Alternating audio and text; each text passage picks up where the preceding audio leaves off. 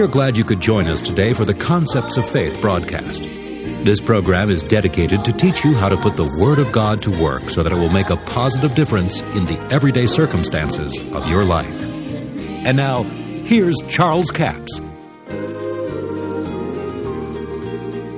I'm convinced of this that if Joseph hadn't told God's secret, he would have ended up in favor, in power in Egypt without all the trials, without all the problems, without the prison sentence, without all that happened. God had a way of doing it.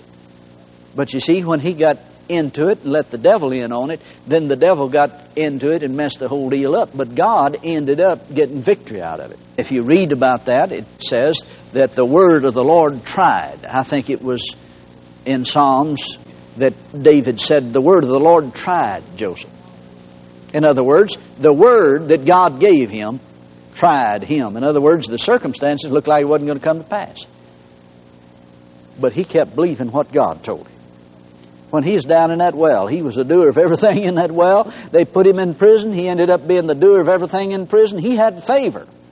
Even though he had disfavor, he ended up having favor in every situation. Well, this is what I wanted to point out to you.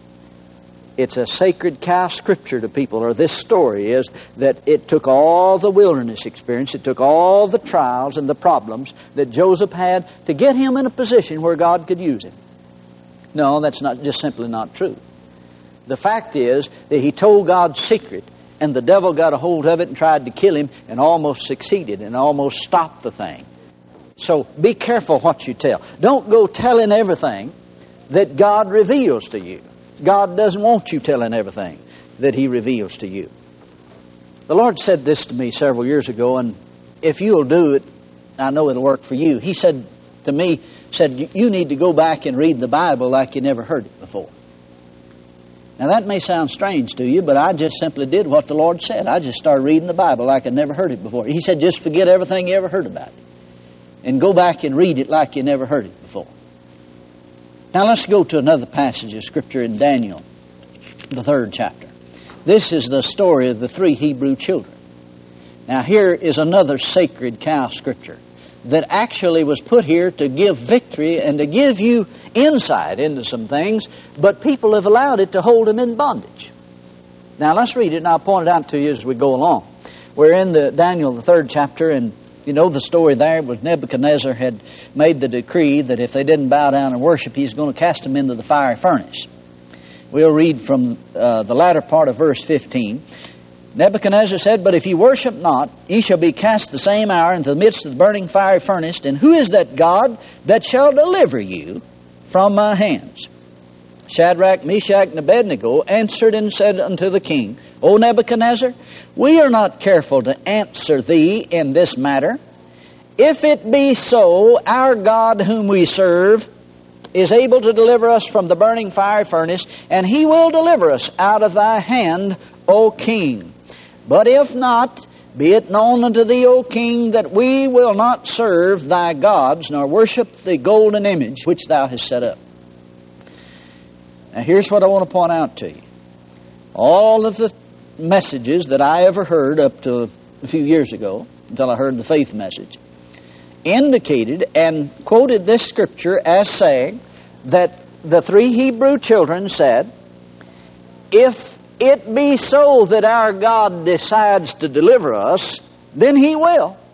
But if He decides not to, we still want to let you know that we're not going to serve your God. Now that sounds pretty good on the surface until you look into it. And then it becomes totally ridiculous. Now let me show you why it is ridiculous. First of all, let's look at what Nebuchadnezzar said. You'll be thrown the same hour in the midst of the fiery furnace. Then they said, If it be so. Now, if it be so what? If it be so that you do what you said you were going to do, Nebuchadnezzar, now, you can't interpret it that if it be so that our God decides to deliver us, and I'll point the, that reason you can't interpret it that way and just a little further on here. But let's, let's go with this right now. If it be so that you do what you said you was going to do and do throw us in the furnace, then our God, whom we serve, is able to deliver us out of the fiery furnace, and he will deliver us out of your hand, O king. Now, that's what they said. And I challenge you to study that out in the scripture. That's what they're saying. They're not saying if, if our God decides to deliver us, he will, and if he doesn't decide to deliver us, he won't. No, that is not what they're saying. Now, verse 18 says, But if not, if not what? If you don't do what you said you were going to do.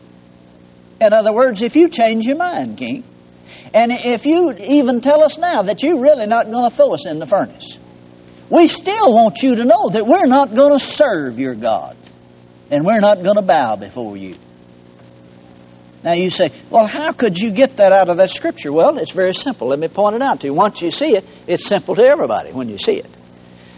But if not, now, if this really means if God doesn't deliver us, then this scripture makes no sense at all.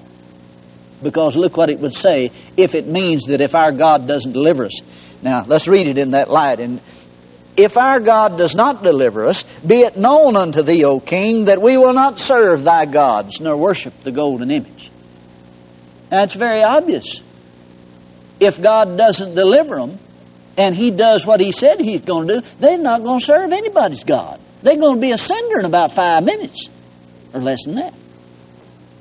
So you see, that's the reason you can't interpret that scripture that way. They're not saying if our God decides to deliver us, He will. If our God decides not to deliver us, we'll just burn for Jesus or we'll just burn for God. No, no. They're saying if you decide not to do it, we want you to know that if even you repent of what you're saying you're going to do and decide not to punish us for this, I still want you to know that we're not going to serve your God, but our God is going to deliver us. Now, see, it's very obvious that they're not going to serve anybody's God if they're a cinder and if they're burnt up. So they can't be saying, if God doesn't deliver us, we want you to know that we're not going to serve your God. What are they doing? They're making a decree. They're decreeing a thing. They're decreeing it by faith. Now, in Job, I believe it's the 22nd chapter, he says, Decree a thing. The word says, Decree a thing, and light shall shine on your path, and it shall be true to you. They decreed something by faith. They said, We want you to know that our God, whom we serve, is not only able to deliver us. You see, in full gospel circles, you don't find people that, at least not many people, that don't believe that God is able to deliver in any situation. Oh, they'll say, Yes, I believe God's able. Certainly, God's able. Well, it's not a matter of just believing that God's able. What we have to believe that God is willing to do it. So the three Hebrew children made the decision and said, Now we're not going to serve your God, and we declare here and now that we are not going to serve your God if you do what you said you was going to do. And do throw us in the furnace. Our God is going to deliver us. Thank God he did deliver them, didn't he? And you know the story. The king got some mad. He got some of the strongest men in his whole kingdom and had them thrown in the fire furnace. Not only that, he heated the furnace seven times hotter. Now, isn't that just like the devil? I mean, you think you've been in fiery trials and they heated that furnace seven times hotter than it ever been heated before. Never been heated that hot before. But it didn't change the three Hebrew children. You see, they were steadfast. They were fully persuaded. Now, if you want to know how you get fully persuaded about the things of God, I think one of the classic examples of that is Abraham. When he heard what God said, he believed what God said. He believed God and it was imputed to him for righteousness. And you know what he did? He went about saying what God said. He proclaimed what God said.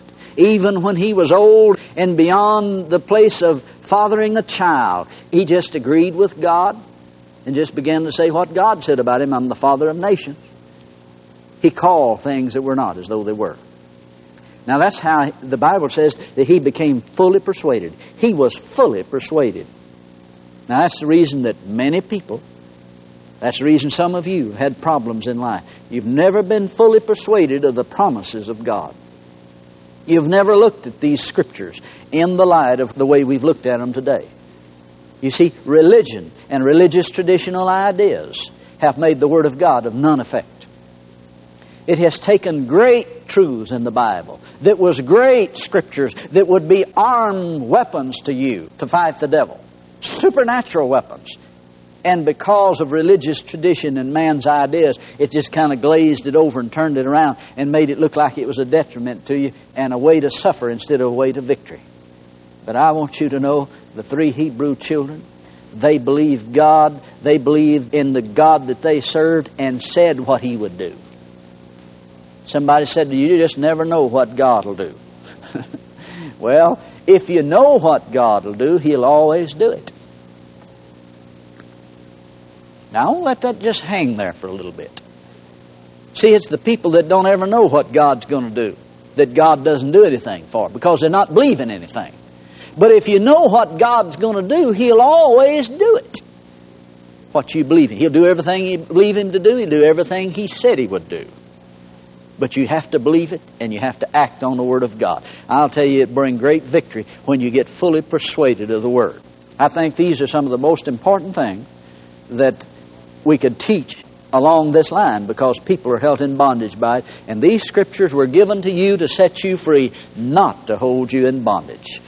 Thank you so much for joining us for the Concepts of Faith broadcast today as we've been talking about rightly dividing the Word of God. All this week we have a CD offer. It's CD offer number 7203, Kicking Over Sacred Cows. Two CDs for $15 plus $4 postage and handling, a total of $19. Kicking over sacred cows. now you may think, well, what in the world are you talking about, kicking over sacred cows? Well, you know, over in India, some of the religions over there will not allow people to eat the cow because it could be their grandmother come back as a cow in the afterlife, you know, or whatever. Now, we don't believe that way here, but there are people that certain scriptures in the Bible hold them in bondage because what they believe about it. For instance, we talk about on here the chastening of the Lord. Do you realize there are many people today that believe that God chastens us with sickness and disease and with problems in life, and that the problems and the troubles and the things that we go through in this life is what's perfecting our faith? And it's God's will for us to go through all these things. Well, nothing could be further from the truth. The scripture says Jesus is the author and the finisher of our faith. No, God has not hired the devil to perfect your faith. He has not hired the enemy of your soul to perfect the church. But if you act on the Word of God in one of these situations, you will come out stronger. But it's not because God is using that to make your faith stronger. It's because you acted on the Word. You act on the Word of God in any situation in faith, and it will cause you to be stronger. The trials, the troubles, and the problems come in life because Satan wants to put you six foot under. That's offer number 7203, Kicking Over Sacred Cows two CDs for $15 plus $4 postage and handling, a total of $19. We have a toll free order line, 1 877 396 9400. 1 877 396 9400. Until tomorrow, this is Charles Capps reminding you the enemy is defeated, God is exalted, and yes, Jesus is coming soon. To order the product offered today, call 1 877 396 9400 or write Charles Capps, P.O. Box 69, England, Arkansas 72046. A complete list of CDs, books, and DVDs are available online at charlescapps.com. Through the website, you can listen to this radio program again and subscribe to our podcast. This broadcast is sponsored by Charles Capps Ministries and our listeners in this area.